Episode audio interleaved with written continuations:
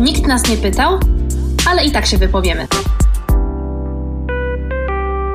Dzień dobry, dzień dobry, drogie słuchaczki i drodzy słuchacze. Po krótkiej przerwie mam ogromną przyjemność powrócić z odcinkiem wyjątkowym, do którego przygotowywałam się od dłuższego czasu i na który bardzo czekałam, żeby go nagrać. I dla tych wszystkich, którzy znają nasz podcast, którzy go słuchają, to będą bardzo ucieszeni, ponieważ dzisiaj powróci pewna gościni, która cieszyła się ogromną popularnością, a wiemy to po statystykach, jeżeli chodzi o odsłuchiwalność odcinków z jej udziałem. A dla tych z Was, którzy do nas niedawno dołączyli, którzy słuchają naszego podcastu, no to ja już Was teraz mogę zapewnić, że to będzie jeden z Waszych ulubionych odcinków. Ja przy okazji mogę sama powiedzieć, że się ogromnie cieszę i to jest jeden z tych momentów, kiedy jak się czeka na nagranie odcinka podcastu z kimś bardzo wyjątkowym, to to naprawdę jest radość, którą trudno wytłumaczyć, ale pomyślcie sobie o takim spotkaniu z kimś, z którym, na, na które bardzo czekacie i to jest jedno z pewnością z takich spotkań. I żeby nie przedłużać, żeby nie budować już dłużej tego napięcia, to chciałabym powiedzieć, że dzisiejszą gościnią jest Marta Mazurek. Dzień dobry, Marto!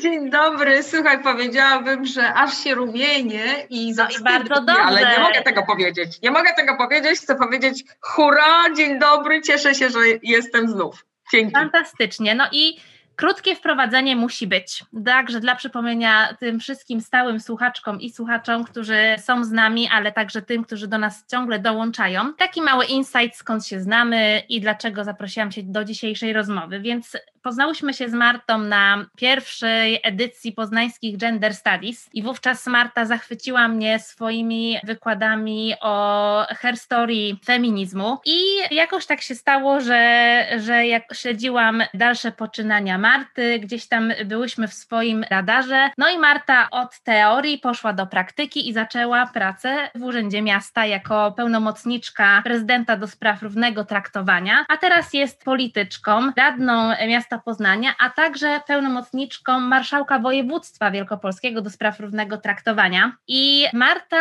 jest taką osobą, która jak się już do czegoś zapali, to po prostu bójcie się i kruszeje patriarchat, bo ona właśnie zajmuje się właśnie takim kruszeniem struktury patriarchalnej, o której jak się już możecie domyślać, dzisiaj właśnie będziemy rozmawiać i jak ostatnio zdradziła mi, dzięki jej inspiracji w Związku Miast Polskich powstała ostatnio Komisja Praw Człowieka i Równego Traktowania. I jest to o tyle ważne, że jest to nowość na gruncie właśnie organizacji zrzeszających polskie samorządy. I jak sama mówi, kruszenie patriarchatu nie jest łatwe, jest mozolne, ale daje bardzo dużo satysfakcji i właśnie Marta wkłada ten feministyczny kij, żeby właśnie nieść ten kaganek równości i feministycznego oświecenia. I to jest właśnie nasza dzisiejsza gościni, Marta. Bardzo dziękuję. Nie jest łatwo w ogóle ruszyć czy naruszyć strukturę, natomiast na pewno w ramach tej struktury można zacząć tworzyć takie właśnie małe cegiełki, takie platformy, płaszczyzny, całkiem formalne również, bo to jest bardzo mhm. ważne, żeby one były formalnie umocowane, żeby tam wchodziły do nich ważne osoby, które również decydują, mają taki głos decydujący, mają jakąś władzę i wpływ i po to, żeby właśnie budować te takie grupy, które zajmują się prawami człowieka, równością i żeby one też nadawały ton i kierunek pewnym działaniom. To y, rzeczywiście bardzo się cieszę z tej nowej komisji w Związku Miast Polskich. Tak, ja też się bardzo cieszę, że powstają kolejne działania, które Ty inspirujesz, inicjujesz i to jest tylko naprawdę jedna z wielu inicjatyw, które powstały dzięki Tobie i o tym byśmy mogły nagrywać i o tym też mówiłyśmy już w poprzednich odcinkach, więc jeżeli ktoś chce sobie przypomnieć albo do, wrócić do tych odcinków, to zachęcamy, ale my spotkałyśmy się ponownie z innego powodu, bo dzisiaj będziemy rozmawiać o bardzo ważnych rzeczach, a pretekstem do tego spotkania jest y, oczywiście głos naszych słuchaczy i słuchaczek, ponieważ ja dostałam niedawno taką informację od mojej koleżanki z pracy, Margaret, którą serdecznie pozdrawiam, że ona od swoich znajomych z kolei dostaje takie głosy, że słuchają podcastu, że jej koledzy gdzieś tam przysłuchują się pojedynczym odcinkom, słuchają i oni tak z nieśmiałością zapytali ją jakiś czas temu, ale co to jest ten patriarchat? I to mnie bardzo zaintrygowało, że mężczyźni zadają takie pytania I już nie mówiąc o takich komentarzach gdzieś tam pod naszymi odcinkami na Facebooku czy na Instagramie, że to jest gdzieś tam słowo w ogóle zapożyczone z Ameryki, w ogóle my tutaj szafujemy nimi, nie wiemy co ono znaczy, więc proszę bardzo, my dzisiaj porozmawiamy o tym, co to jest patriarchat i postaramy się wytłumaczyć to w taki nie tylko przystępny sposób, ale w taki, który naprawdę pokaże jakby bardzo sprawnie niestety działającą strukturę, która rządzi naszą kulturą, naszym społeczeństwem. No i stąd tutaj obecność Marty, która nie tylko w teorii zna to bardzo dobrze, ale w praktyce kruszy ten patriarchat, więc, więc my tutaj sobie obmyśliłyśmy jakieś takie wytrychy, żeby dzisiaj tę opowieść Wam po prostu sprzedać. Dobrze mówię? No super, dziękuję. Mam nadzieję, że nadkrusza albo idzie w kierunku kruszenia patriarchatu, bo to wcale nie jest takie proste. Natomiast rzeczywiście, żeby nie było, że nasz odcinek, bardzo dziękujemy. Ja dziękuję też za te pytania, które napływają do Agnieszki. Bardzo się cieszę, że panowie też nas słuchają i też zadają pytania. To taka odpowiedź, powiedzmy sobie, jak obuchem przez głowę. Posłużę się tutaj może słowami bell hooks, do której dzisiaj będziemy wracały. Patriarchat to jest najgroźniejsza choroba społeczna atakująca ciało mężczyzny i ducha narodu. Ale mimo to większość mężczyzn nie używa w ogóle słowa patriarchat w życiu codziennym. Większość mężczyzn nigdy w ogóle nie myśli o patriarchacie, o tym, jak on powstaje, jak jest podtrzymywany. I wielu w ogóle mężczyzn nie wiedziałoby, że takie słowo istnieje, gdyby kobiety, tutaj właśnie te feministki, o tym nie mówiły. Więc tak naprawdę dla większości patriarchat to nie jest coś, o czym się myśli albo mówi na co dzień, a mężczyźni, którzy słyszą to słowo, poznają je, zazwyczaj kojarzą z właśnie z wyzwoleniem kobiet, z feminizmem i bardzo często odrzucają je jako właśnie nieistotne dla swojego doświadczenia. Tym bardziej może istotne jest, że dzisiaj o tym mówimy, mhm. dlatego że patriarchat tak naprawdę dotyczy i kobiet, i mężczyzn. No, powiedzmy sobie, w, może nie w jednak jednakowym stopniu, ale nie będziemy się tutaj licytować, tak? Natomiast rzeczywiście on tak samo rani mężczyzn, jak i kobiety. I być może co? Zacznijmy od jakiejś takiej definicji słownikowej, prawda? Tak, tak. Zaczepmy się słownika, powiedzmy może o takich słowach, wytrychach, które ten patriarchat definiują, bo na pewno pojawi się tutaj i władza, i struktura taka patriarchalna, która, na której zbudowana jest rodzina, prawda? Tak, bo rzeczywiście, jeżeli mówimy o patriarchacie, to mówimy o takim pojęciu, które nam się kojarzy z socjologią. Socjologia, jak wiemy, to jest nauka, która bada takie normy społeczne, procesy społeczne, zmiany w takich procesach, zachowaniach grup i osób, czyli tak naprawdę socjologia bada zachowanie społeczeństwa, prawda?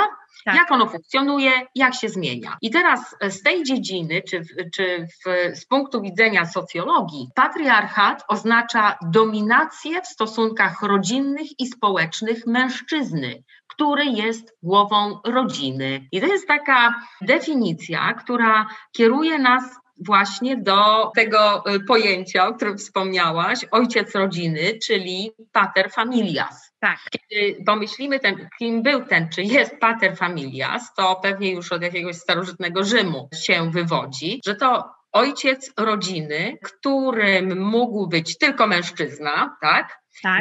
Taki męski obywatel, bo pamiętamy, że obywatelem mogły być tylko określone osoby w tych również dawnych naszych, to co my nazywamy czasami demokracją ateńską, prawda? Mhm. Czyli starożytna demokracja wcale nie była taka wkluczająca, czyli obywatel, męski obywatel rzymski, który nie podlegał władzy ojcowskiej innego pater familias, czyli jest ktoś, kto jest jak gdyby na czele samodzielna, autonomiczna jednostka, prawda? Tak. Taki ktoś, kto tak naprawdę stoi na górze, na szczycie hierarchii, tak, bo to jest bardzo istotne, że, że to jest struktura hierarchiczna. I jak sobie wyobrazimy, ja może odwołam się do takiego prostego zabiegu, co to jest struktura albo system patriarchalny i jak on wyznacza, jak on wyznacza tę hierarchię i relacje. Wyobraźmy sobie takie pojęcie król, tak? Mamy język androcentryczny, czyli król, rodzaj, słowo rodzaju żeńskiego, tak?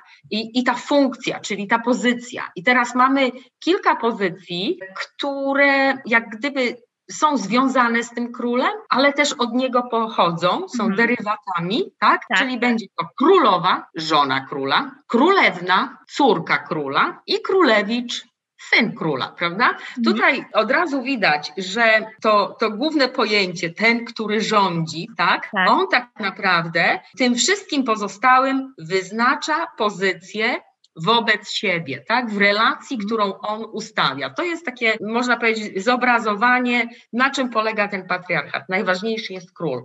Potem jest królowa, królewicz, królewna, chyba tak byśmy to określili. Czyli jest to taki sposób organizacji społecznej, który odznacza się wyższością ojca, tak? Wyższością tak. ojca albo w rodzinie, albo w grupie i to zarówno w, w roli domowej, takiej rodzinnej, jak i religijnej, bo patriarchat jest też terminem, który odnosi się do religii, on jest w ogóle związany z religią, tak? Re, religie monoteistyczne są właśnie bardzo patriarchalne, oparte na wyobrażeniu Boga jako tej postaci męskiej. I mamy na przykład patriarchów w Starym Testamencie, tak? To byli protoplaści, mamy, jakie, mamy Abrahama, mamy Izaaka, Dawida, to był chyba proto, protoplasta rodu, czyli to jest określenie, które tam spotykamy. W ogóle w organizacji chrześcijaństwa, tak, mamy patriarcha, to hierarcha kościoła. Takich było pięciu patriarchów, tak, patriarcha Rzymu, to papież. Przeczytałam, jakby nie śledząc, ale przeczytałam, że Benedykt szesnasty zrezygnował z tytułu patriarchy Zachodu, tak, ale jest też patriarcha Konstantynopola, patriarcha Aleksandrii, patriarcha Antiochii i patriarcha Jerozolimy. Jerozolimy. Tak było to podzielone. Czyli patriarchat, rodzina, struktura, że tak powiem, religijna też bardzo, albo kościelna, bo to jest bardzo mocno związane ze sobą. No i rzeczywiście dzieje cywilizacji nam pokazują, bo kiedyś mamy takie legendy, że kiedyś były też matriarchaty, prawda? Tak. No historycznie nikt nie dowiódł, że panował taki system jak matriarchat, czyli tam, gdzie kobieta była, że tak powiem, w tej pozycji dominującej i rządziła. Natomiast jest to jakaś taka legenda, nazwijmy to, ponieważ historycy, którzy badają dzieje cywilizacji, raczej wskazują na to, że patriarchat zrodził się wtedy, kiedy zaczęła się po prostu kształtować też państwowość, kiedy ludzie zaczęli sobie, że tak powiem, podporządkowywać otaczający świat, tak? I to są te kultury Egiptu, Mezopotamii, Chin, tak? Ameryka Środkowa. Czyli wtedy, kiedy rodzą się państwa, rodzi się patriarchat. A dlaczego? Dlatego, że też to są takie bardzo związane kwestie, tak? Rodzi się władza, piramida władzy, tak? Piramida przywileju z kimś na szczycie, tak? Niech to będzie król, niech to będzie Bóg, niech to będzie osoba jakaś święta, uświęcona i rzeczywiście taką władzę jak może osiągnąć ta jedna osoba, tak? No może terroryzować, może podbijać w ten sposób, tak? I rzeczywiście te pierwsze cywilizacje przekształcały się w takie militarne imperia i figurą taką bohatera stawał się ten żołnierz, który zabijał wroga, prawda?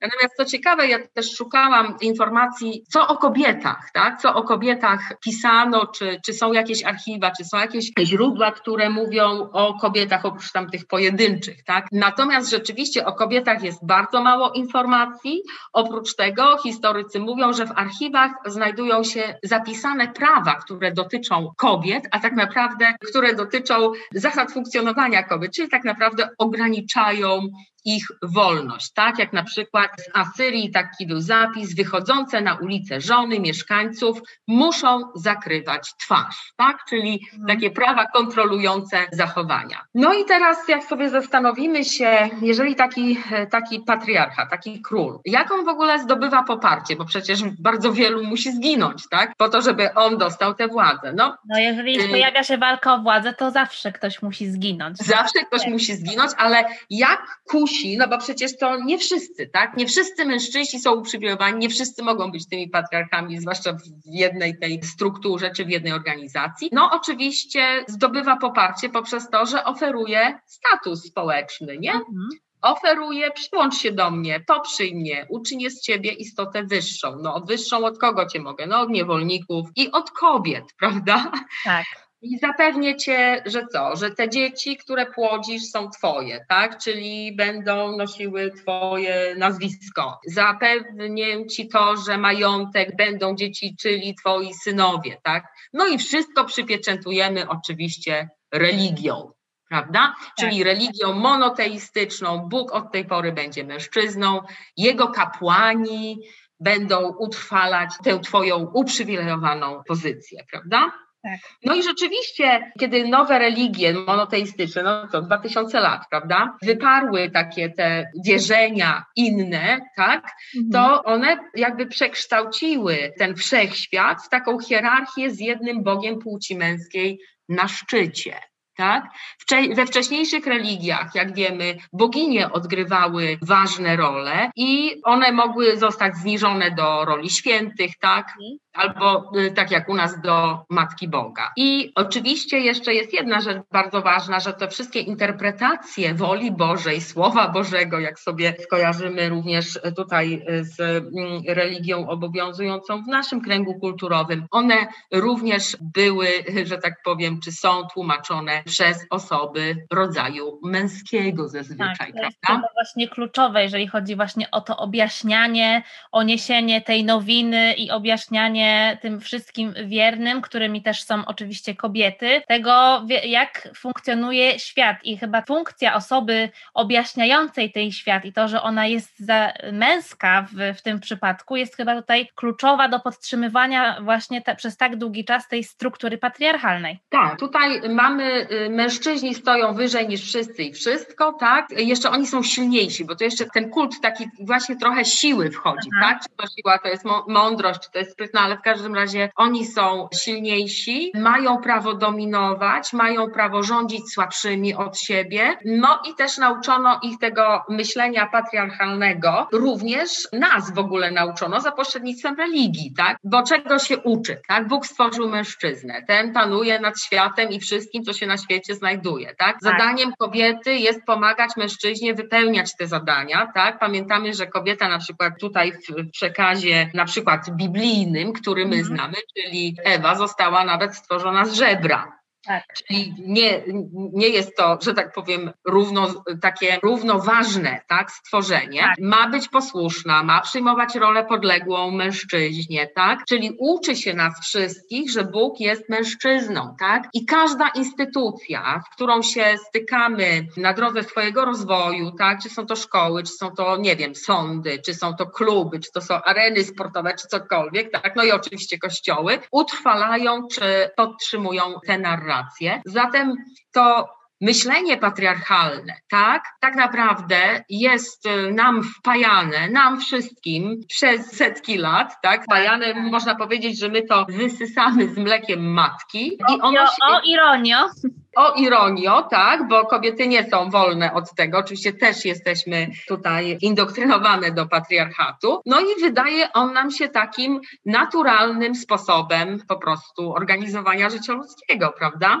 Tak. Jest dla nas przezroczysty. Dokładnie i to jest właśnie to słowo klucz, ta, ta przezroczystość i tej struktury, ale też i tych wszystkich rzeczy funkcjonujących w tej strukturze, o których już miałyśmy okazję rozmawiać, jak na przykład przywilej, bo to są takie przejawy właśnie tej struktury patriarchalnej i kiedy zaprosiłam Cię do tej rozmowy, kiedy powiedziałam Ci, że chciałabym nagrać taki odcinek i że Ty jesteś dla mnie wymarzoną partnerką do, do, tej, do tej rozmowy, do tej dyskusji, to zaczęłyśmy zastanawiać się, jak opowiedzieć o patriarchacie w taki sposób, żeby, żeby to były jednak takie i przykłady, ale też takie słowa, klucze, które gdzieś tam będą porządkowały właśnie i tę opowieść, ale i też przejawy tego patriarchatu i Ty wówczas właśnie zaproponowałaś takie soczewki, których jakby proponują trzy terminy, wokół których można tę opowieść jakby utkać, trzymając się tej feministycznej terminologii tkania opowieści.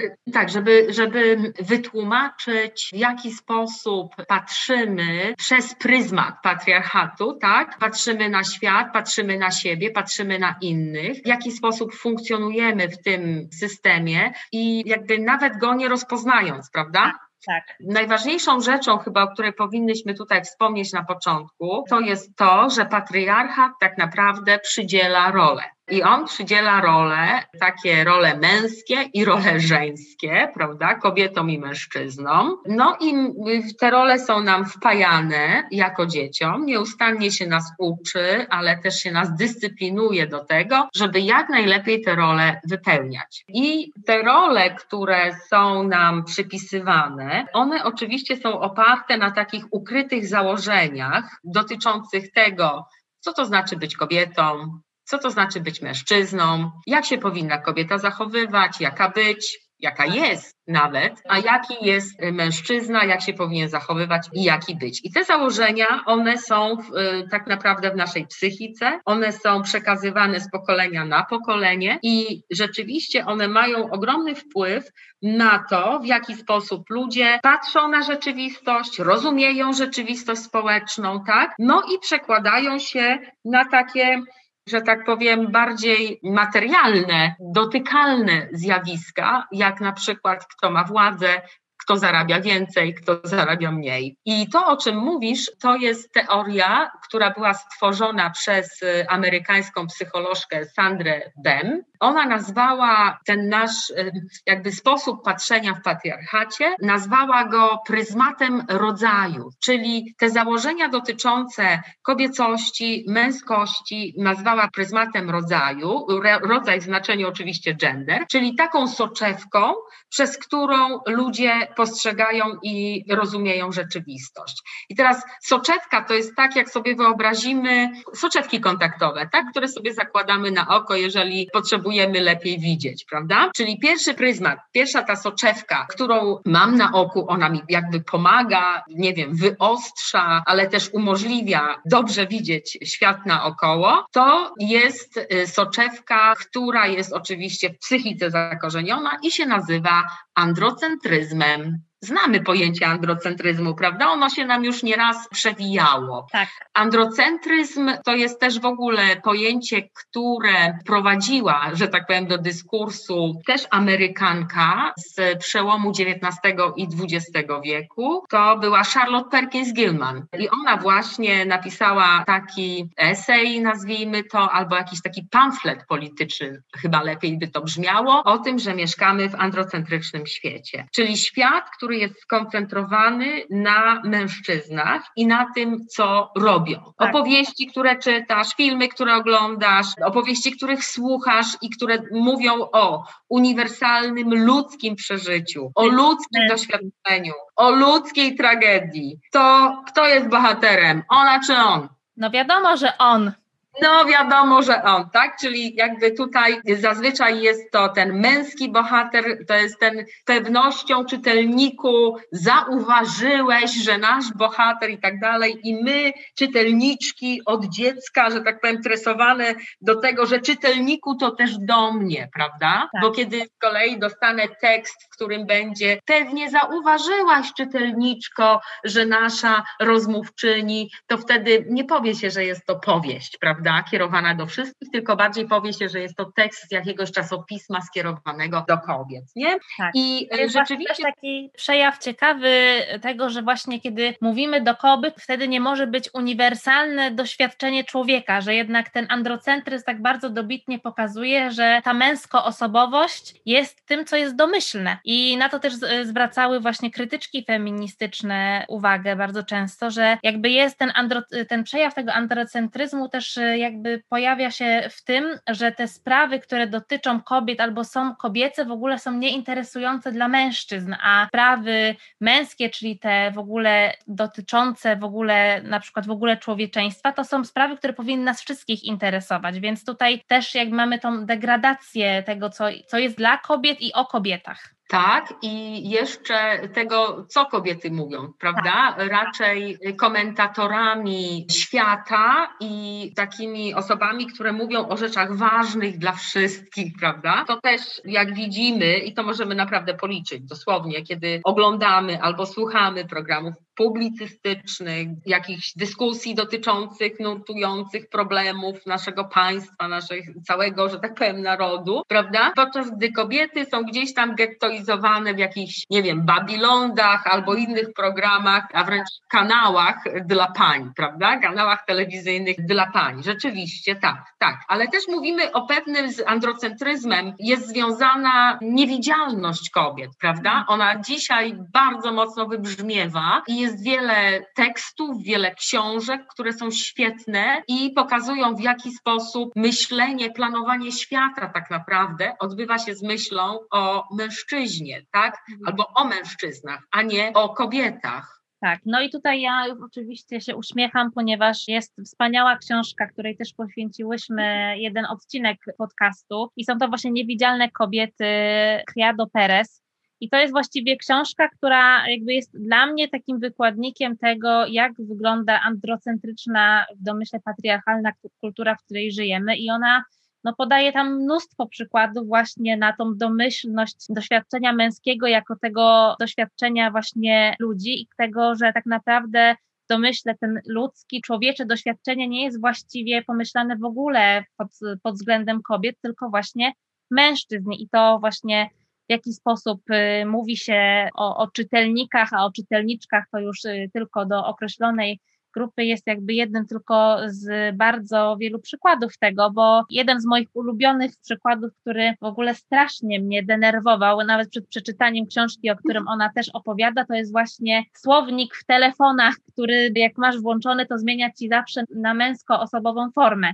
Jak piszesz, że chciałabyś zaprosić swoją przyjaciółkę, chciałabyś o nią, z nią o czymś porozmawiać, to po prostu w jaki sposób ta korekta cały czas się włącza, jest po prostu strasznie denerwujące, już nie mówiąc o tym, że właśnie ten sam telefon, z którym piszesz, jest dopasowany do męskiej dłoni, a nie do kobiecej, więc... No właśnie, miarą wszystkiego jest mężczyzna. Dokładnie. Jakiś taki wymyślony oczywiście, bo to jest tam, nie wiem, siedemdziesiąt ileś kilogramów wagi i jakiś tam, czyli to taki jest, on jest oczywiście uśredniony, że tak jest powiem, ale...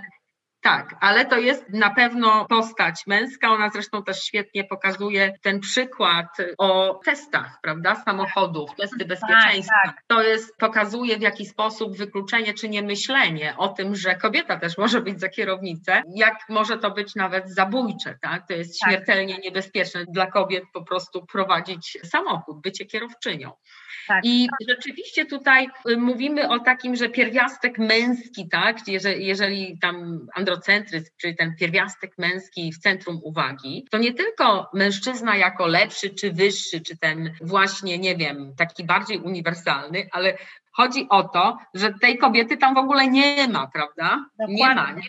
Innej, nie ma innej wizji i to jest to, czego domagały się i domagają feministki, ale również kobiety coraz głośniej. Nawet te kobiety, które domagają się tam czy kwot, tak, no najlepiej to było parytetów, czy na listach wyborczych, mówiąc, że ale jest połowa społeczeństwa, nawet trochę więcej, tak, której głosu nigdy nie usłyszycie, że ale jaki problem? Przecież my omawiamy kwestie, tak, interesujemy się kwestiami mhm. wszystkich, prawda? Okazuje się, że niekoniecznie. Więc to by był ten jeden nasz przykład, tak? Te nieobecne kobiety, tak. tak, androcentryczny język, o języku też mówiłyśmy, androcentrycznym, ponieważ używamy rodzaju męskiego albo rodzaju męskoosobowego w liczbie mnogiej, powoduje to jak gdyby takie wymazywanie, wymazywanie w ogóle kobiet z języka i te wszystkie argumenty, że no ale przecież to jest uniwersalny, dotyczy jednych i drugich, no nie, bo jak wejdę potem do zapisów jakichś historycznych, tak, gdzie wszystko jest w rodzaju męskim,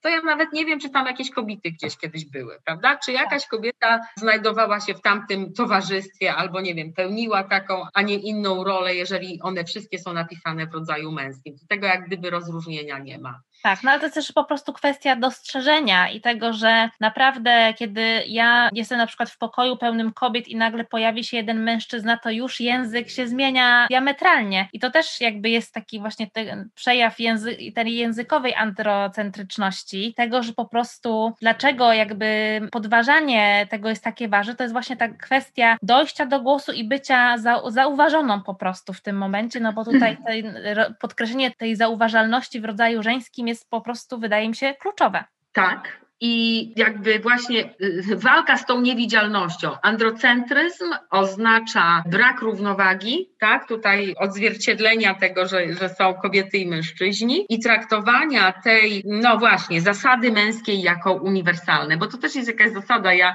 nie jestem do końca przekonana, czy te wszystkie takie opowieści, tak? O tych mężczyznach, herosach, w jaki sposób one w ogóle odzwierciedlają jakieś tak doświadczenia albo w jaki sposób one przemawiają do pojedynczych konkretnych mężczyzn tak, tak naprawdę, tak. Nie? To też jest jakieś takie aspiracyjne, że tak powiem wszystko. Tak, ale też jaką na pewno presję tworzą, nie? No bo to też jakby o tym nie możemy zapomnieć, bo to też jest jakaś norma, która została stworzona, do której się powinno gdzieś tam równać, ale to jest tak samo jak te wszystkie normy stworzone dla kobiet, które wynikają niby z, właśnie z ich płci biologicznej. I to byłby androcentryzm. Tak.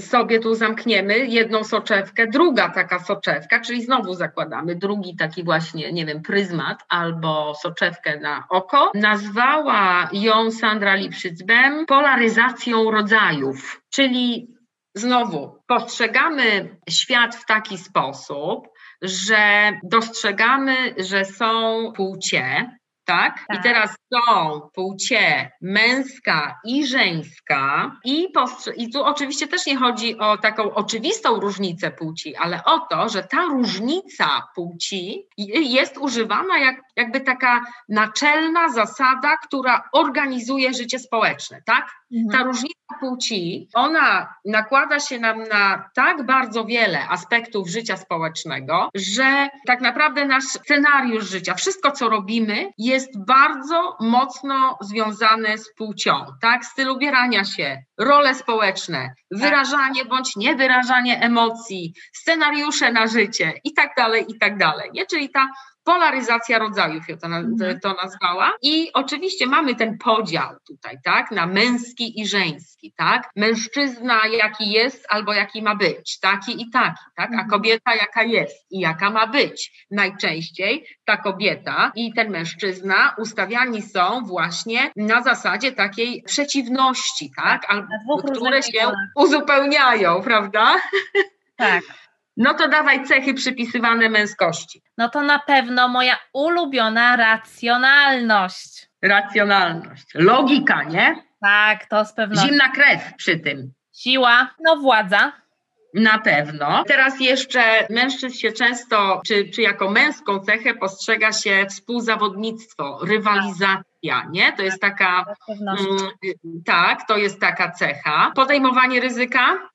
Tak, tak, na pewno. Słuchaj, nawet, nawet słyszę w takich różnych dyskursach feminin, bo kobiety są bardziej uważne i one na pewno nie doprowadziłyby do kryzysu w dwa tysiące ósmym roku, do krachu, prawda? Tak. Czyli mężczyźni jakby podejmują ryzyko, nie przemyślawszy i tak dalej, ale rzeczywiście racjonalność, prawda? Racjonalność jest tutaj wyniesiona do takiego bardzo, bardzo, no, pozycji bardzo uprzywilejowanej i bardzo cenionej, prawda? Oczywiście, no bo racjonalne postępowanie to jest jedyne słuszne postępowanie i to wszystko musi być odarte z jakiejkolwiek emocjonalności i wszystkiego, co mogłoby nam przesłonić ten zdrowy rozum i ten zdrowy osąd tego świata. No i to są takie kategorie właśnie, które wymieniłyśmy, których przeciwstawność jakby zupełnie jakby sytuuje nas po dwóch różnych stronach i ja mam wrażenie, że właśnie to spotkanie, to uzupełnienie się jakby czasami jest absolutnie niemożliwe. możliwe, ponieważ no, ten podział związany jest też z tym, że pewne cechy czy właśnie są po prostu dowartościowane bardziej, a te mhm. właśnie stojące po tej drugiej stronie są tak bardziej i, i pobłażane i takie nie za, nie za bardzo pożądane, bo po prostu jak słyszy się o jakiejś emocjonalności, empatii, słabości i tych wszystkich takich, tej skromności. Wrażliwość, wrażliwość. To dobre czy złe? Wrażliwość, no, no tutaj nie będzie się zbyt dobrze sytuowała wrażliwość, mam wrażenie.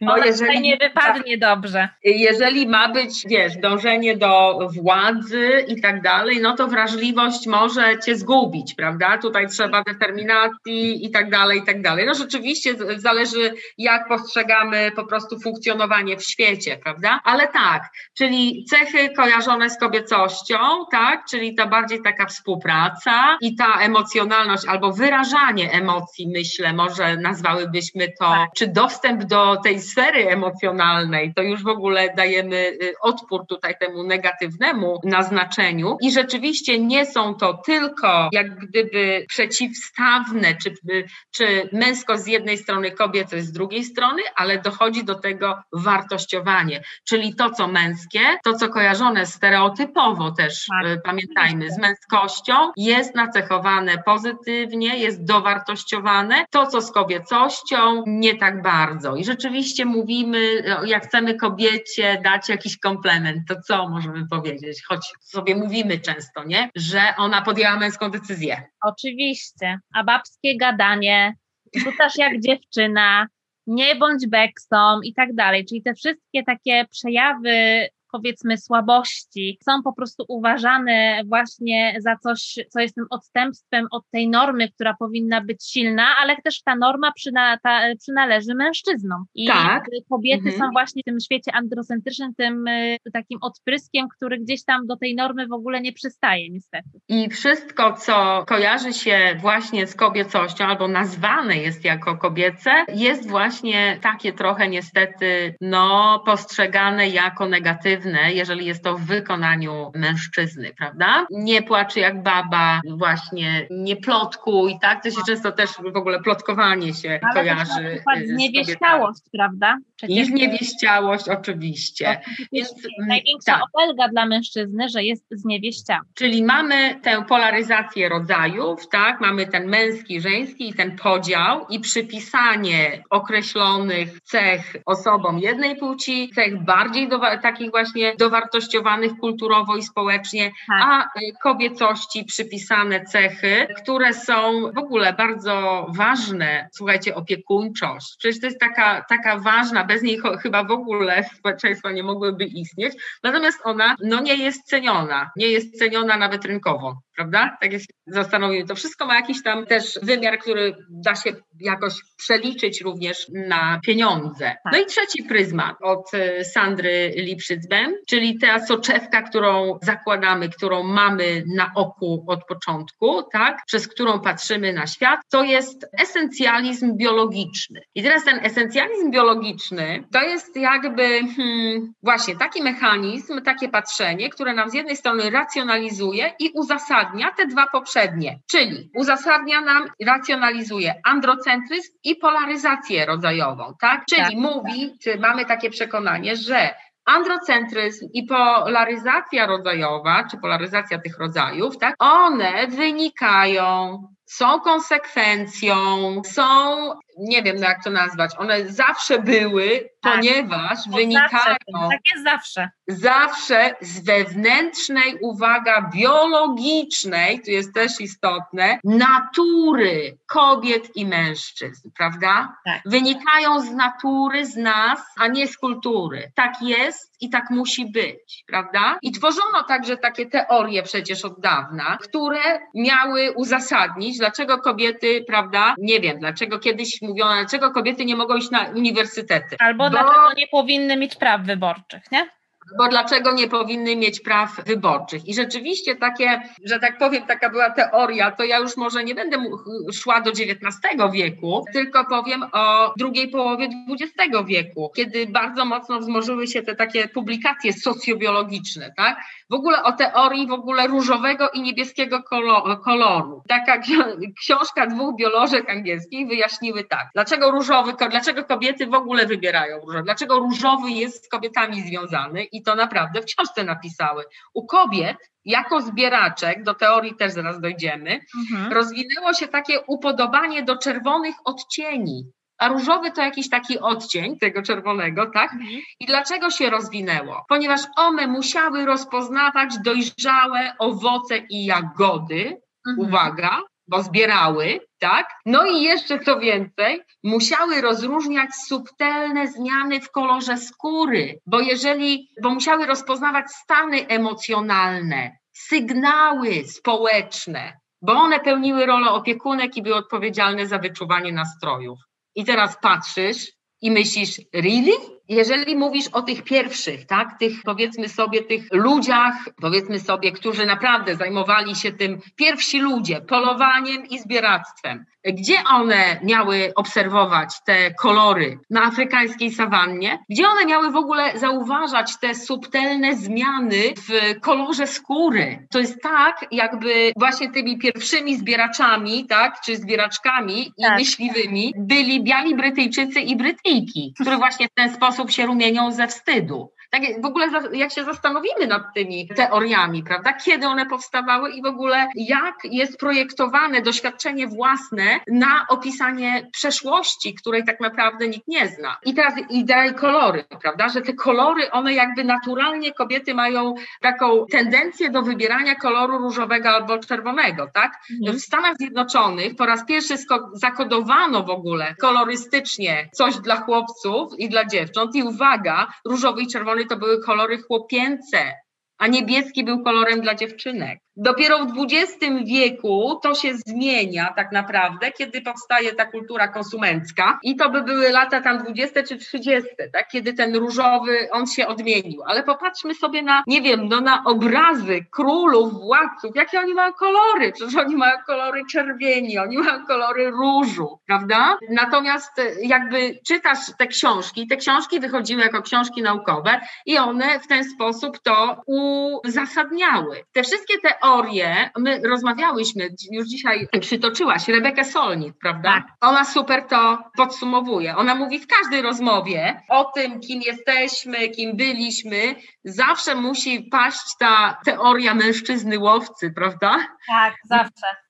I ten mężczyzna łowca, który po prostu, no to są bardzo różne warianty historii, tak? Że oni polowali, przynosili zdobycz do domu, tak? I oni karmili tam kobiety, dzieci, a te kobiety tam siedziały z założonymi rękami. Oczywiście, one e, tylko czekały na tego mężczyznę, bo przecież bez niego one nie mogły absolutnie nic zrobić, były zdane tylko i wyłącznie na niego i jego obecność.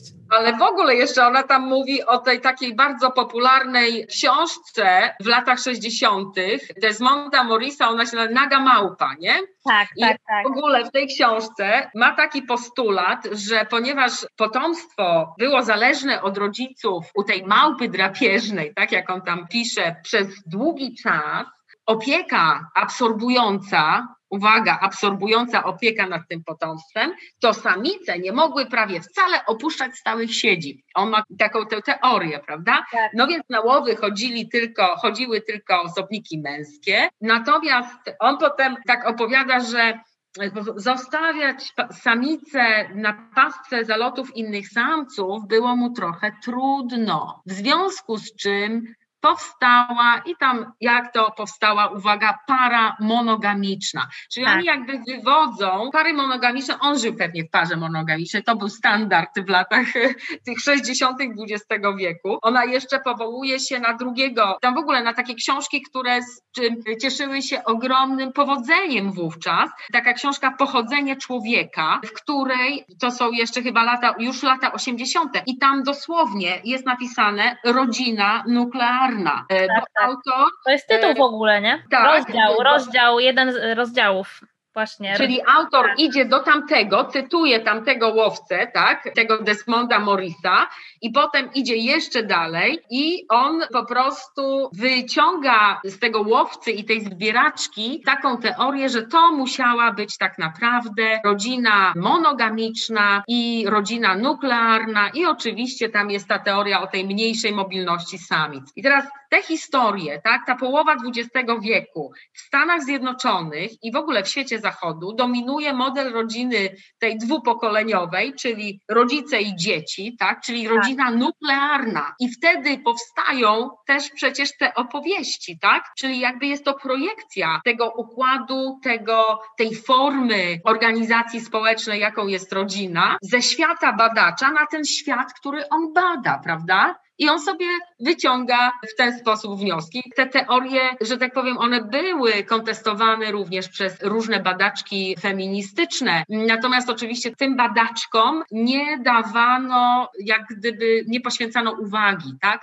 Te ich teorie były zbywane. One nie były traktowane poważnie na, właśnie na tych wielkich, ważnych konferencjach, bo też one wchodziły jakby w ten świat, że tak powiem, męskiej nauki i kontestowały te teorie męskie. Ale to właśnie, to jest też taki przykład, w jaki sposób patrzymy patriarchalnie, jak to w ogóle działa jako taka samospełniająca się, prawda, przepowiednia, bo patriarchat, i o tym już pisała Charlotte Perkins Gilman, bardzo często w różnych miejscach, w różnych okresach, w różnym czasie wytwarzał właśnie takie modele kobiecości, które po prostu wymagały na przykład okaleczania kobiet, tak? Takie, takie ideały kobiecości, które, no nie wiem, czy nawet, jak to się mówi, wiązanie stóp, prawda?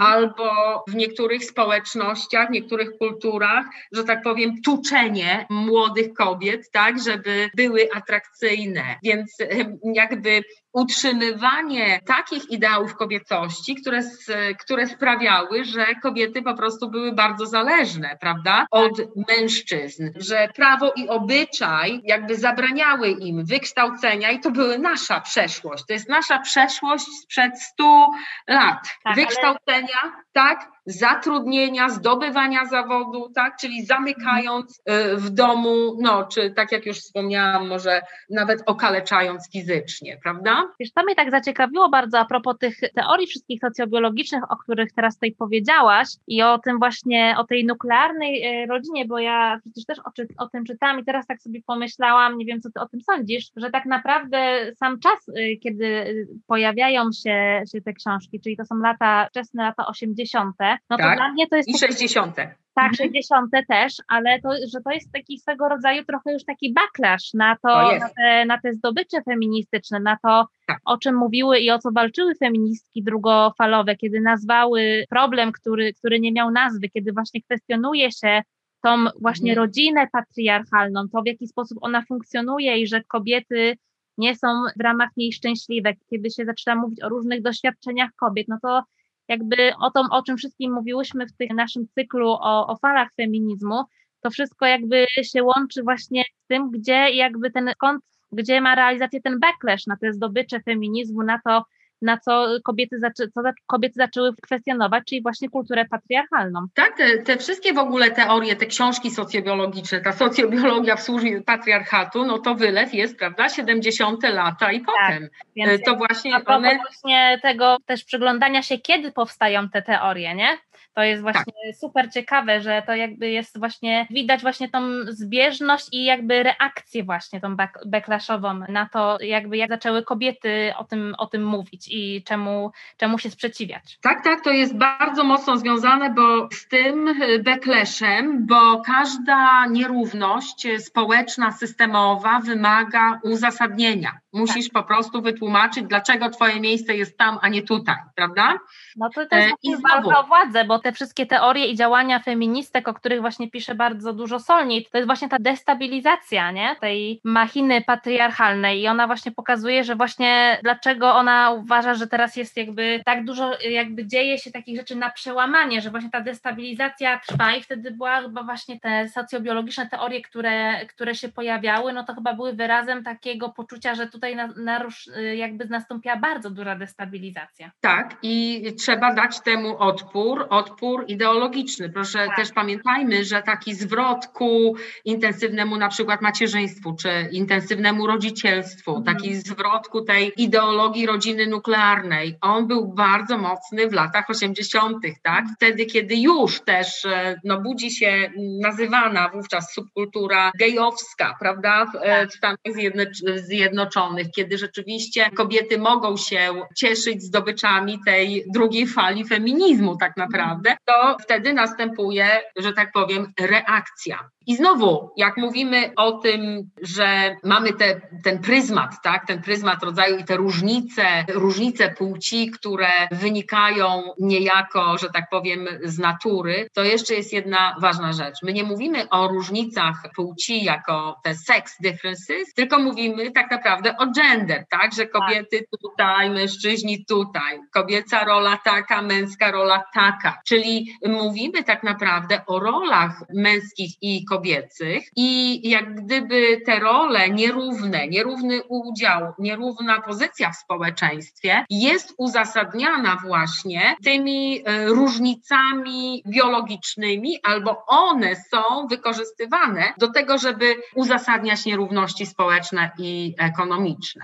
Mm-hmm. No pełna zgoda na to, na to co mówisz. I wiesz... Czyli te trzy, tak żebyśmy jeszcze może tutaj, bo to rzeczywiście trzy rzeczy. Mówiłyśmy o tym, że jesteśmy w patriarchacie, wszyscy i wszystkie zanurzeni. Bardzo trudno nam rozpoznać, znaczy my czujemy w jaki to sposób działa, tak? Ale jak gdyby jesteśmy do tego od samego początku wychowywani w domu, w szkole, przez wszystkie instytucje. Jest nam ten patri- ta patriarchalna struktura niejako na nas oddziałuje i nasze patrzenie na świat przez taki właśnie, przez te soczewki rodzaju, czyli jak ja postrzegam kobiety i mężczyzn, właśnie przez te trzy pryzmaty, przez które postrzegam rzeczywistość, czyli ten androcentryzm mężczyzna jako zasada uniwersalna i nieobecność kobiet, właśnie ten, ta binarność płciowa, tak, czyli po jednej stronie to, co męskie, po drugiej stronie to, co kobiece, no i oczywiście jeszcze nacechowanie tutaj, no i ta trzecia właśnie jakby soczewka, że to wszystko jest esencjalistyczne, że wynika po prostu z biologii i tam się zaczyna i kończy. Tak. I wydaje mi się, że to jakby gdzieś tam tworzy taką opowieść jakby o tym, o tych przejawach tej kultury patriarchalnej, w której żyjemy, ale wydaje mi się, że tutaj dobrze byłoby, żebyśmy jeszcze powiedziały o też takiej systemowej przemocy wobec kobiet, która jest bardzo wpisana w tę kulturę patriarchalną, której też bardzo dużo pisze Rebecca Solnit właściwie w wielu swoich pracach, bo i Mężczyźni objaśniają mi świat, bo tam mamy i, i mansplaining, ale też bardzo dużo ona poświęca samemu ruchowi mitu, czy też po prostu ostatnio wydana na polskim rynku w końcu Matka wszystkich pytań, kiedy ona i opowiada o właśnie historii milczenia kobiet, ale też w tych krótkich esejach następnych właśnie opowiada, skąd to milczenie, milczenie się brało i dlaczego od kilku lat to milczenie zostaje przerwane. No i już miałyśmy z Kasią taki odcinek, który poświęcony właśnie przemocy wobec kobiet, kiedy tak. mówiłyśmy bardzo dużo na ten temat, że nas obie zastanawia. Ja właściwie miałam kiedyś taki po prostu przebłysk, że sobie pomyślałam o tym, że dlaczego cały czas mówi się o tych takich prewencyjnych rzeczach dla kobiet, że dlaczego to ja ciągle mam podejmować te wszystkie działania związane z tym, żeby siebie ochronić, żeby być bezpieczną, a nie mówi się o tych wszystkich osobach, czyli niestety mężczyznach, które sprawiają, że ja się nie czuję bezpiecznie, że ja muszę podejmować jakieś działania związane z tym, że muszę zawsze wracać Uberem, jeżeli wracam wieczorem, muszę zawsze mieć gaz przy sobie i tak dalej, i tak dalej. No i potem się okazało, że to nie jest tylko jakiś taki mój przebłysk, tylko że to jest od dawna obecne gdzieś tam w myśli wielu badaczek, komentatorek feministycznych. I ona też jakby mówi taką świetną rzecz o tym, żeby nie mówić, że to jest jakby kobiecy problem przemoc, że to jest, kobie- że to jest problem mężczyzn i jakby ta właśnie waga i ta szala mówieniu o przemocy powinna być oczywiście, kobiecy głos powinien być usłyszany i to doświadczenie, ale jednak chyba ta szala też powinna przechylić się na mówienie o sprawcach, czyli po prostu o mężczyznach, którzy nagle po prostu, że to, to nie jest tak, że ta przemoc wobec kobiet się dzieje, bo są sprawcy tej przemocy i ona też w bardzo świetny sposób opowiada właśnie o tej przemocy na przykładach seryjnych morderców i na przykład takich różnych strasznych rzeczy, które się dzieją i które, kiedy spojrzy się na, na to, dlaczego one się dzieją i kto jest sprawcami, no to się okazuje, że to są biali mężczyźni i mówi, że kiedy na przykład są se seryjne morderstwa czy strzelaniny, którzy, którzy, którzy są sprawcami, są ich biali mężczyźni, to się mówi o anomalii, że stało się coś niezwykłego, że niespotykane, a kiedy na przykład takiej zbrodni dopuści się mężczyzna, który na przykład jest z Bliskiego Wschodu, no to wiadomo, że to jest od razu terroryzm i cała jest opowieść związana ze stygmatyzacją pewnej grupy społecznej, kiedy dopuszczą się właśnie takie bardziej marginalizowane grupy, czy po prostu dyskryminowane kobiety, czy homoseksualiści, no to wiadomo, że tutaj od razu jest cała opowieść o całej złej grupie, ale kiedy wykonuje te, dopuszczają się przemocy biali mężczyźni, mężczyźni, to są po prostu rzeczy, które albo się dzieją i nie wskazuje się na ten problem jako męski, albo to są po prostu jakieś anomalie, o tym się nie mówi jako takim zjawisku dużo, dużo szerszym. Podczas gdy jest to rzeczywiście p- produkt patriarchatu, prawda? Że jest to, mówi się dzisiaj o bardzo często właśnie o tym kryzysie męskości, ale raczej to jest kryzys toksycznej, patriarchalnej męskości. Mhm. Rzeczywiście to, od czego zaczęłyśmy, dlatego tak tutaj ja tu idę za tym twoim głosem, bo ty mówisz, zacznijmy mówić o mężczyznach, prawda? Że ciągle mówimy tylko, dlaczego kobiety jak kobiety mają uważać na siebie, że kobiety poruszając się w przestrzeni publicznej muszą ciągle być, że tak powiem, no nie wiem, czujne, tak? Czujne, muszą przedsiębrać różne takie zapowiedzi, takie stosować różne triki, różne taktyki, ale bardzo często też za to płacić. Mówimy też o różowym podatku, tak? Czyli biorę Ubera, tak? Nie idę na piechotę. Jeżeli kończę pracę, powiedzmy sobie o dwudziestej drugiej, a miała, mogłabym przez dwadzieścia minut przejść się, tak? Do domu, do siebie, nie mam tak daleko, to by służyło też mojemu zdrowiu, bo bym się przewietrzyła i tak dalej. To ja nie, czekam na Ubera, za, za co muszę zapłacić, tak? Też się mniej przez to poruszam. W ogóle o uprawianiu sportu w przestrzeni publicznej, tak? Też mogłybyśmy tutaj poopowiadać, że rzeczywiście ten świat jest nie tylko stworzony jak gdyby na miarę, co wynika z opowieści Criado Perez, tak, na miarę męską, tak, ale on jest także tak nam pajany, bo to, to, bo to też jest istotne, że jakby kobiety już wiedzą od dziecka, tak, od kiedy tam, nie wiem, zaczynamy dojrzewać, prawda? To zaraz nam się mówi, uważaj na to, uważaj na to. I my, ja nie wiem, czy każda, ale to może skutkować tym, że my poruszamy się w przestrzeni publicznej w ogóle, tak trochę na paluszkach i z lękiem. A z drugiej strony to mówienie nam, zamiast mówić chłopcom, mężczyznom, nie molestuj, nie bij, tak? Czyli tak, zamiast by oduczać ich tego, albo raczej na to stawiać tutaj nacisk, to stawia się nacisk na te zachowania i na te wszystkie środki ostrożności, które mają stosować czy stosują kobiety. To jest bardzo zgubne, bo potem kobiety i dziewczęta obwinia się w ogóle o takie właśnie, o to, że doznały, nie wiem, zostały zaatakowane, gdzieś poszły nie tam, gdzie miały pójść, prawda? Mają tak samo pójść prawo wszędzie. No to jest ta kwestia też takiej narracji, prawda? Oprócz tego, że zło czai się, no i pewnie też tego, że jednak jak myślimy o zabójstwach, to w Polsce przynajmniej więcej kobiet ginie z ręki partnera, nie? Czyli w domu. Dokładnie.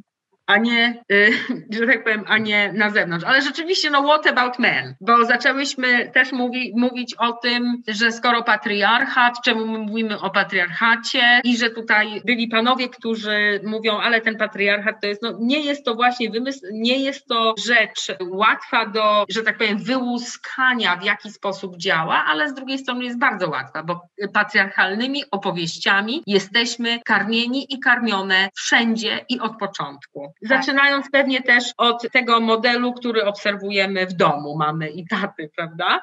Mhm. I rzeczywiście patriarchat jest także raniący dla mężczyzn. To jest ten motyw, o którym opowiadałaś, o tej blokadzie, prawda? Tym niewyrażaniu emocji. I rzeczywiście patriarchat odmawia mężczyznom dostępu do takiego dobrego samopoczucia, tak? Emocjonalnego. I tutaj w ogóle nie chodzi o to, czy jestem zadowolona, czy niezadowolona. Tu chodzi o to, o ten tak zwany well-being, prawda? Czyli ani, ja tu znowu abstrahując od tego, kto ma gorzej, tak? Bo oczywiście mamy, że tak powiem, mamy niezbite, że tak powiem, widoczne dowody na to, że przewaga mężczyzn istnieje, tak? Rola uprzywilejowana, mówię o systemowej, tak, znowu, o systemowej, tak. Tak, że no, te męskie przywileje są potwierdzone faktami, popatrzmy na to, kto trzyma władzę, kto decyduje, kto mówi i tak dalej. Mężczyźni zarabiają więcej, prawda, niż kobiety i to też jest zmierzone i także na tych samych stanowiskach i także w Polsce. Mężczyźni mają większe szanse na awans, prawda, mniejsze szanse na zwolnienie, popatrzmy na to, co się dzieje na rynku pracy, prawda. Poza tym pamiętamy też społecznie, mamy podwójne stanowisko, standardy, czyli co? Mężczyzna, który ma relacje poza stałym związkiem, jest zdobywcą, nie? Oczywiście, że a, kole- tak. a koleżanki co robią? No puszczają się, prawda? Oczywiście. Nie są, to nie jest chwalebne, prawda? Mężczyzna, no, jeżeli... Mam taką stygmatyzującą opowieść a propos w ogóle kobiecej seksualności, że jakby mężczyzna ma tutaj jakby bardzo dużą swobodę i wolność, a kobieta czy jest w związku, czy nie jest w związku, czy to jest jakby opowieść o, o zdradzie i jej puszczaniu się, czy po prostu kiedy jest kobietą, która mówi o swojej seksualności nawet w otwarty sposób, to ona już po prostu dostaje łatkę i jakby bardzo trudno jest z tym walczyć, bo no po prostu te opowieści są tylko związane z, z nadawaniem łatek, które są bardzo niepochlebne wobec, wobec kobiet i też takiej próbie ujarzmienia tej seksualności, bo ona jakby też tutaj jest cały ten problem związany z kontrolą praw reprodukcyjnych kobiet, więc to jest jakby kolejny temat, jakby jeżeli chodzi o przejaw patriarchalnej struktury wobec kobiet. Tak, a co mężczyznom? Pewnie ta opowieść, że tak powiem, wymusza na nich taką postawę wiecznie gotowego. Tak. Co też jest opowieścią zgubną, oczywiście. Czy ideałem zgubnym, prawda? Oczywiście. Jakby chodzi o generalnie, że patriarchat nikomu z nas nie służy, ani mężczyznom, ani kobietom, żadnym osobom, które w ramach jego muszą po prostu żyć, funkcjonować i co. I mówimy, generalnie konkluzja mogła być taka, że mężczyźni też powinni mieć prawo do opowieści o sobie, ale z drugiej strony mówimy, że ten świat jest pełen męskich opowieści, prawda? Tak. Natomiast jest niestety, to znaczy może rzeczywiście mężczyźni mogliby się zaangażować, tak jak kobiety się zaangażują w te opowieści kobiece, to mężczyźni mogliby się zaangażować w kontestowanie tego właśnie patriarchalnego modelu męskości, tego toksycznego, prawda, który bardzo często jest, no, no nie wiem, no, ale mówimy, no, no zabójczy bywa dla mężczyzn, prawda, zastanówmy się nad y, samobójstwami, ilu mężczyzn w Polsce popełnia w ogóle samobójstwo i skąd to się bierze? Może to się brać i w dużej mierze z tego niewypełnienia, niemożliwości, tak, wypełnienia tego ideału męskości, ponieważ on jest bardzo sprzeczny, ale on jest też zgubny, albo pójścia w taką właśnie stronę przemocową, kontrolującą, prawda, czyli pójścia w, też również no, taką, która jest zgubna ostatecznie, że tak powiem.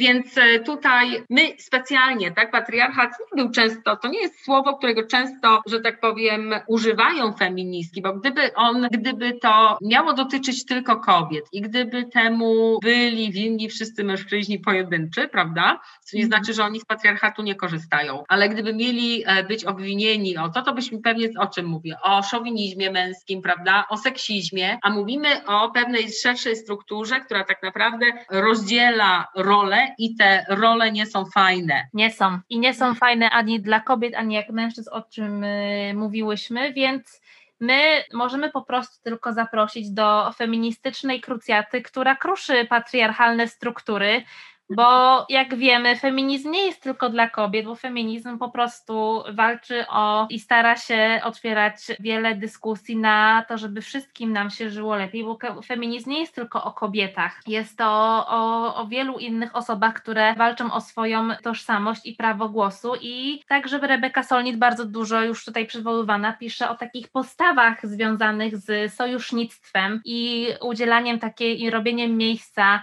pozwalaniem na, na, na wykorzystywanie swojej platformy, którą bardzo często mężczyźni mają jako beneficjenci patriarchalnej struktury, więc to jest po prostu projekt współpraca.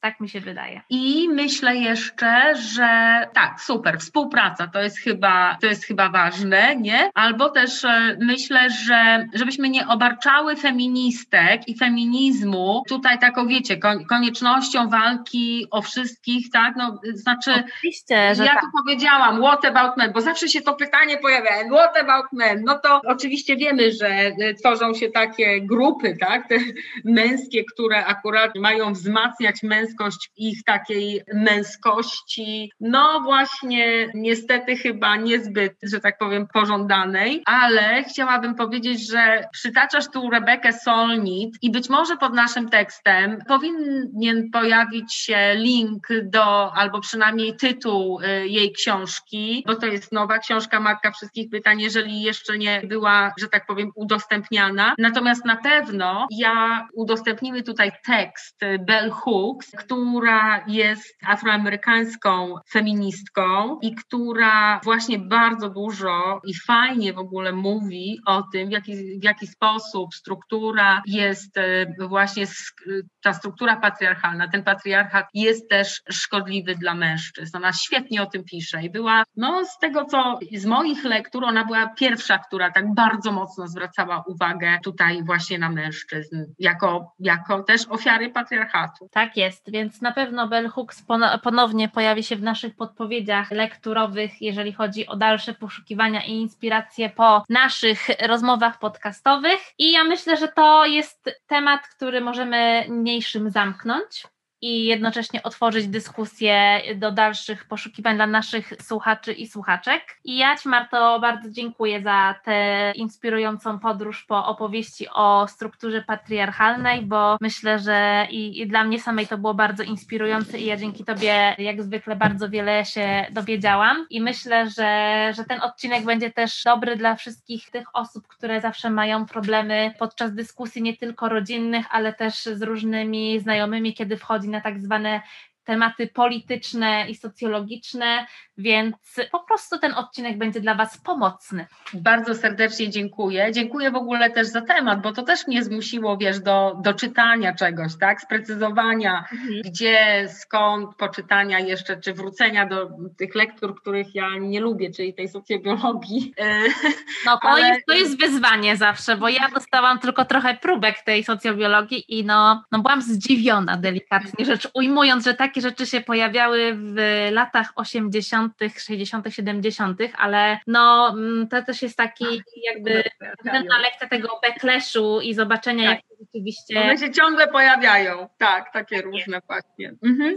Super, coś... bardzo serdecznie dziękuję i mam nadzieję, że troszeczkę tutaj się zainspirujecie Państwo do tego, żeby podać tak właśnie, poddać pod tak, takiej analizie to, co się do nas mówi, co to tak naprawdę oznacza, jak wygląda ta struktura, żeby jeszcze trochę poczytać, co nie znaczy, że ją się uda od razu pewnie rozwalić, niemniej jednak jakoś tam uszczknąć albo nadgryźć, albo nie wiem jak to tak zadrapać chociaż. Tak, więc my zachęcamy do drapania, rozwalania i do wszystkiego, co przyczyni się chociaż w małym stopniu do tego, że coś się zmieni i tym oto akcentem kończymy i dziękujemy za Waszą uwagę, za Wasz czas, że słuchacie i mamy nadzieję, że dalej będziecie poszukiwać. Bardzo Ci, Marto, dziękuję. Dziękuję bardzo. Nikt nas nie pytał, ale i tak się wypowiemy. Producentem podcastu jest Estrada Poznańska. Wszystkie odcinki znajdziesz na estrada kropka poznan kropka p l.